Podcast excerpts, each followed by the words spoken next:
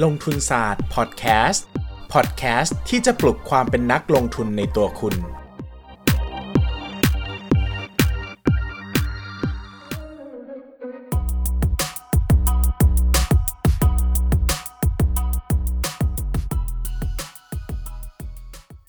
สวัสดีครับ ยินดีต้อนรับเข้าสู่รายการลงทุนศาสตร์พอดแคสต์รายการที่จะมาชวนทุกคนพัฒนา ความรู้ด้านการเงินและการลงทุนให้เก่งขึ้นกว่าเมื่อวานนะครับ ผ่านมาแล้ว 25 EP นะครับ ก็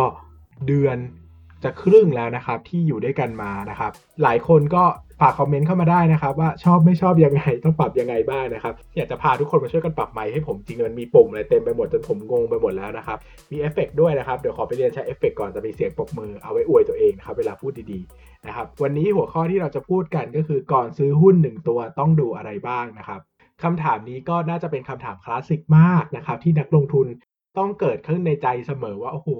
ซื้อหุ้นหนึ่งตัวมันต้องดูอะไรบ้างนะมีแต่คนคนนั้นพูดคนนี้พูดมันดูเยอะแยะยุบยับเต็มไปหมดนะครับช่วยสรุปเป็นข้อๆได้ไหมนะครับ ช่วยให้ข้อมูลเป็นข้อๆได้ไหมนะครับ เพื่อที่จะสามารถนำไปปรับปรุงใช้งานได้โดยง่ายนะครับ ซึ่งผมบอกว่าได้นะครับ เจอกันใน EP นี้เลยนะครับ ก่อนซื้อหุ้น 1 ตัวต้องดูอะไรบ้างนะครับ เริ่มแรกนะครับ สิ่งแรกที่เราจะต้องดูอันดับแรกก็คือปัจจัยมหาภาคนะครับ เราต้องวิเคราะห์ตั้งแต่โครงสร้างประเทศก่อน หรือโครงสร้างภูมิภาคก่อนว่าประเทศที่เราสนใจจะไปซื้อหุ้นนั้นนะครับ เหมาะกับหุ้นแบบไหน หุ้นแบบไหนที่ได้รับประโยชน์จากการอยู่ในประเทศนี้ หุ้นแบบไหนไม่ได้รับประโยชน์จากการอยู่ในประเทศนี้นะครับ ยกตัวอย่างง่ายๆ เช่น อย่างประเทศไทยอย่างเงี้ยนะครับ มีการเติบโตด้านการท่องเที่ยวสูงมากๆนะครับ ดังนั้นกลุ่มหุ้นกลุ่มท่องเที่ยวนะครับ ก็เป็นหุ้นที่มีความน่าสนใจมากๆ ในประเทศไทยมาเสมอนะครับ แต่ถ้าเราไป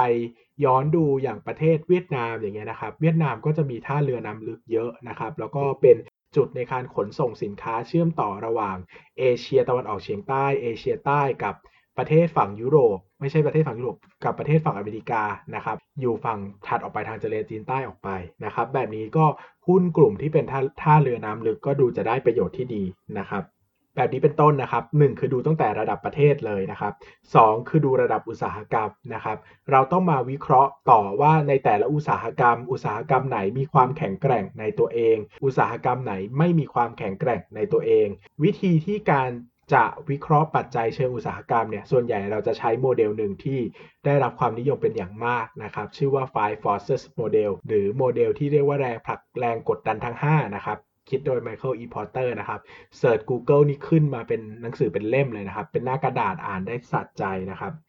ยกตัวอย่างเช่นนะครับ ในอุตสาหกรรมค้าปลีกอย่างเงี้ยนะครับ ก็จะมีความ เขาเรียกว่ามีความแข็งแกร่งค่อนข้างสูงนะครับ เพราะว่ามีความสามารถในการต่อรองกับคู่ค้าได้ดี มีความสามารถในการต่อรองกับลูกค้าได้ดีนะครับ แต่ถ้าไปเปรียบเทียบกับอุตสาหกรรมโภคภัณฑ์ยกตัวอย่างเช่น อุตสาหกรรมน้ำมันนะครับ แบบนี้เนี่ยต่อรองกับคือราคาขายก็เป็นโภคภัณฑ์ก็ต่อรองกับลูกค้าไม่ได้มาก เพราะว่าถ้าขึ้นราคามากลูกค้าก็หนีไปซื้อเจ้าอื่นได้เพราะสินค้าก็เหมือนกันนะครับ ตอนซื้อมาก็ต่อรองไม่ได้มากเพราะว่าสินค้าก็โภคภัณฑ์เหมือนกันนะครับ ถ้าจะซื้อถูกมากเขาก็ไม่เขาก็ไม่ขายก็ได้เขาไปขายคนอื่นแทนนะครับ ดังนั้นเนี่ยถ้าดูโดยพื้นฐานอุตสาหกรรมแล้วนะครับ เราก็จะพบว่าอุตสาหกรรมค้าปลีก มีความแข็งแกร่ง แข็งแรง น่าสนใจมากกว่าอุตสาหกรรมที่เป็นโภคภัณฑ์อย่างน้ำมันเป็นต้นนะครับ อันนี้เป็นหัวข้อที่ 2 ที่ต้องดูนะครับหัวข้อที่3นะครับคือปัจจัยเชิงบริษัทนะครับเป็นปัจจัย คุณภาพนะครับ เราก็ต้องไปศึกษาก่อนว่าบริษัทนี้ทำมาหากินอย่างไร มีรายได้จากไหน มีต้นทุนจากไหน มีความแข็งแกร่งอย่างไรบ้างนะครับ โดยทั่วไปก็จะแนะนำให้ทำเป็น business model canvas นะครับในการแตกย่อยออกมาว่า บริษัทนี้มีองค์ประกอบอะไรที่จะต้องสนใจบ้างนะครับ แล้วก็อาจจะสรุปมาเป็น SWOT ก็ได้นะครับ ซึ่งข้อมูลเหล่านี้ก็สามารถหาอ่านได้ในเว็บของตลาดหลักทรัพย์แห่งประเทศไทยนะครับ หรือจะอ่านจากรายงานประจำปีก็ได้ก็จะมีบอกไว้ว่าแต่ละบริษัททำมาหากินอะไรนะครับ หัวข้อที่ 4 ครับ เป็นปัจจัยบริษัทเชิงเเมื่อกี้เป็นเชิงคุณภาพ อันนี้เป็นเชิงปริมาณนะครับ เชิงปริมาณก็หมายถึงการวิเคราะห์งบการเงินนั่นเองนะครับ เราก็ต้องมาดูงบการเงินของบริษัทว่ามีความแข็งแกร่งไหมนะครับ ดูงบดุลเพื่อดูความสามารถ ความสามารถในการรอดพ้นวิกฤตนะครับว่ามีถือหนี้ไว้เยอะไหมมีภาระจ่ายเยอะไหมสินทรัพย์เยอะไหมนะครับดูความสามารถในการทำกำไรจากงบกำไรขาดทุนนะครับแล้วก็ดูความสามารถในการสร้างกระแสเงินสด จากงบกระแสเงินสดนะครับ ซึ่งการอ่านงบการเงินก็เป็นเรื่องสำคัญมากนะครับ แล้วก็จะช่วย confirm ความจริงที่เกิดขึ้นกับบริษัทได้นะครับ เช่นเราอ่านบริษัทหนึ่งบอกว่า โอ้โห บริษัทนี้มีพื้นฐานเชิงคุณภาพดีมาก ๆ เลยนะครับ อ่านรายงานประจำปีแล้วชอบมาก อ่าน 56ขีดหนึ่งแล้วชอบมากนะครับ ฟังผู้บริหารแล้วชอบมากนะครับ รู้สึกว่าโห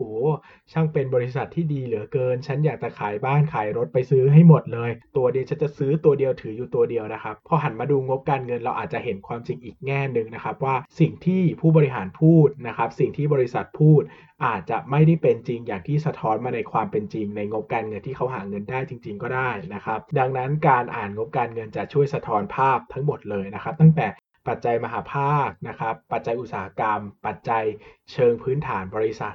บอกได้หมดเลยนะครับ ข้อที่5นะครับวิเคราะห์ผู้บริหารนะครับ วิเคราะห์อุตสาหกรรมแล้ว วิเคราะห์ภาพใหญ่แล้ว วิเคราะห์ภาพเล็กแล้ว อย่าลืมวิเคราะห์ผู้บริหารด้วยนะครับ เพราะว่าอยากให้ลองค้นหาผู้บริหารนะครับ เวลาเขาให้สัมภาษณ์นะครับ หรือไปออก opportunity opportunity day นะครับ ก็คือเป็นวันที่ผู้บริหารเนี่ยจะมาพบนักลงทุนนะครับ ดูว่าผู้บริหารมีแนวคิดอย่างไรนะครับ เป็น aggressive ก้าวร้าวนะไม่ใช่ไม่อยากใช้คำว่าก้าวร้าวเลย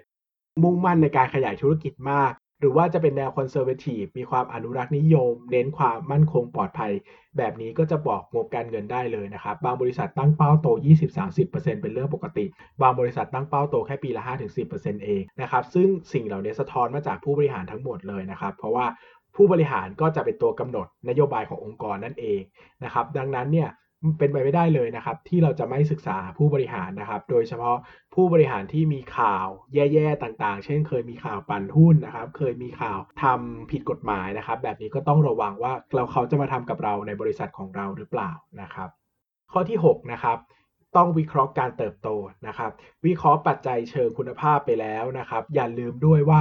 บริษัทนี้จะเติบโตดีอยู่ไหมนะครับบางบริษัทคุณภาพดีมากๆนะครับ แต่การเติบโตในอนาคตน้อยนะครับ ซื้อถือยาวเน้นกินปันผลไปเรื่อยๆ ไม่หวือหวา บางบริษัทคุณภาพไม่ได้ดีมาก แต่การเติบโตในอนาคตมหาศาล แบบนี้เราอาจจะซื้อเป็นหุ้นโกรดหุ้นเติบโตในระยะยาวนะครับ เน้น high risk high expected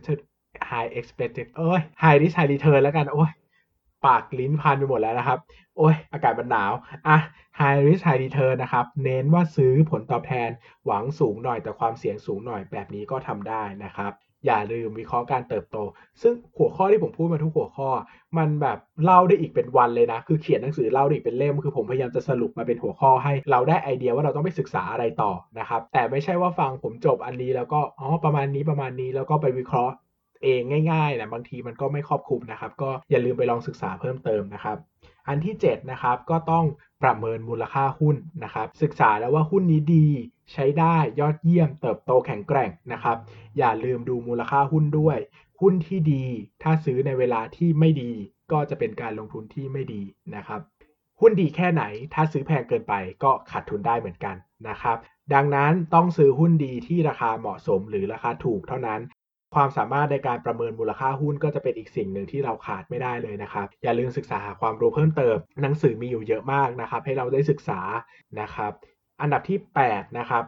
เรียนรู้ทุกอย่างแล้วนะครับ ต่อไปก็ต้องเรียนรู้ถึงกลยุทธ์การซื้อขายด้วยนะครับ กลยุทธ์การซื้อขายคืออะไรนะครับ เราก็ต้องวางแผนไว้ว่า เราจะซื้อหุ้นนี้เมื่อไหร่เราจะถือหุ้นนี้ไปนานเท่าไหร่ แล้วเราจะขายหุ้นนี้เมื่อไหร่นะครับ คิดให้ครบลูปตั้งแต่ต้นจนจบก่อนที่จะซื้อลงทุนนะครับ จะทำให้เราสามารถวางแผนการเงินการลงทุนของเราได้ดียิ่งขึ้นนะครับ แล้วก็ช่วยลดอคติในการลงทุน เช่น ตามแผนเราบอกว่าเราจะถือแค่ปีเดียวนะครับ พองบปีออกเราจะออกแล้ว แต่ปรากฏถือไปแล้วเราดอย เราไม่อยากขายเลยเราก็ทนอยู่ไปเรื่อยๆนะครับ แบบนี้ก็อาจจะเป็นผิดแผนของเราก็ได้นะครับ ดังนั้นพยายามจะตั้งกลยุทธ์ไว้ให้ดีตั้งแต่ต้นนะครับ จะช่วยให้เรามีความมั่นคงในการลงทุนได้ดีนะครับ ข้อที่ 9 นะครับก็คือการจัดสรรพอร์ตโฟลิโอนะครับ ซื้อหุ้นที่ดีแล้ว ซื้อหุ้นที่ถูกแล้ว ยังต้องซื้อหุ้นที่อยู่ในพอร์ตที่เหมาะสมด้วยนะครับ เราต้องกลับมาถามตัวเองว่าหุ้นแบบไหนเหมาะกับการถือมากหรือน้อยอย่างไรบ้างนะครับ บางทีหุ้นดีมากแต่ความเสี่ยงสูง เราถืออยู่ตัวเดียวขาดทุนก็เจ็บหนักได้นะครับหรือบางทีหุ้นดีมากเหมือนกันแต่เราถือเป็นร้อยตัวเลยนะครับ บางตัวให้ผลตอบแทนเป็นร้อยเปอร์เซ็นต์แต่พอร์ตก็แทบจะไม่ขยับอะไรเลย เพราะเราถือน้อยเกินไป หมายถึงว่าเราถือในสัดส่วนที่น้อยเกินไป และจำนวนที่มากเกินไป แบบนี้ก็ต้องวางแผนเหมือนกันนะครับ ก่อนจะซื้อหุ้นก็ต้องมาดูว่าเราจะถือมันในสัดส่วนเท่าไหร่ของพอร์ตเรานะครับ สุดท้ายนะครับคือศึกษาเรื่องอคติในการลงทุนนะครับ อย่าลืมศึกษาเสมอว่าอะไรกำลังครอบงำเราอยู่บ้างนะครับ เช่นบางทีเราตัดสินใจดูนู่นนี่นั่นบทแล้วนะครับ ลืมคิดถึงข้อนี้นะครับ กลับมาถามตัวเองซะหน่อยว่า เรากำลังอะไรมองอะไรผิดไปบ้างหรือเปล่า เช่น เรากำลัง over confidence หรือมีความมั่นใจในตัวผู้บริหารมากเกินไปหรือเปล่า หรือเรามี sunk cost effect ไหมกับความสำเร็จในอดีตของบริษัท เรามี anchoring effect ไหม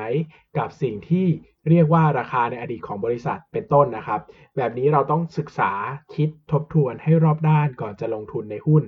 แล้วทั้งหมดทั้งมวลก็จะเป็นการลงทุนในหุ้นหนึ่งตัวอย่างสมบูรณ์นะครับ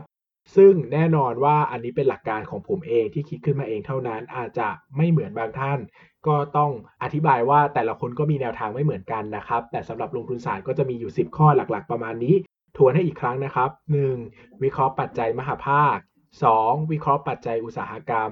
3. วิเคราะห์ปัจจัยเชิงคุณภาพ 4. วิเคราะห์ปัจจัยเชิงปริมาณ 5. วิเคราะห์ผู้บริหาร 6. วิเคราะห์การเติบโต 7. ประเมินมูลค่าหุ้น 8. กลยุทธ์การซื้อขาย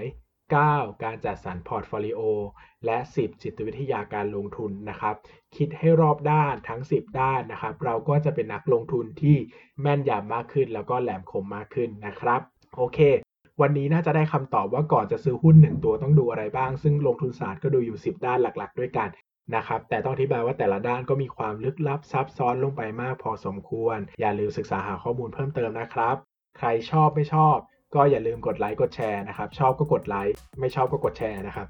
แรงมากนะครับ แล้วก็อย่าลืมกดติดตามในช่องทาง podcast player ที่คุณใช้นะครับ อย่าลืมคอมเมนต์ไว้อะไม่ค่อยมีคนคอมเมนต์คำถามเลยครับ ก็เลยไม่รู้จะตอบอะไรดีนะครับ แต่ก็มีอันที่เป็น episode ถามยาวๆ ผมก็เดี๋ยวตอบยาวๆให้ละกันก็เอาไป episode เลยนะครับ คำถามสั้นๆยังหาไม่เจอนะครับ ก็ช่วยฝากทิ้งกันไว้หน่อยนะครับเดี๋ยวเหงา หรือใครไม่มีคำถามอะไรก็ขอบคุณไว้หรือว่าให้กำลังใจกันก็ยังดีนะครับ ผมพูดคนเดียวมาเป็นเวลาเป็นเดือนแล้วนะครับ บางทีก็มีความเหงาว่า เอ๊มีคนฟังเราอยู่จริงๆไหมนะ มียอดวิวยอดยอด listening มันขึ้น แต่บางทีมันไม่มีคนแบบเห็นไปตัวอักษรเลยบางทีแล้วก็ว้าเว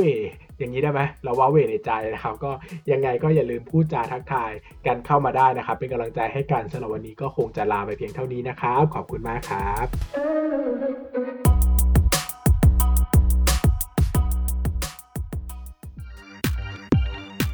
อย่าลืมกดติดตามลงทุนศาสตร์ในช่องทางพอดแคสต์เพลเยอร์ที่คุณใช้ แล้วกลับมาปลุกความเป็นนักลงทุนกันใหม่ในลงทุนศาสตร์พอดแคสต์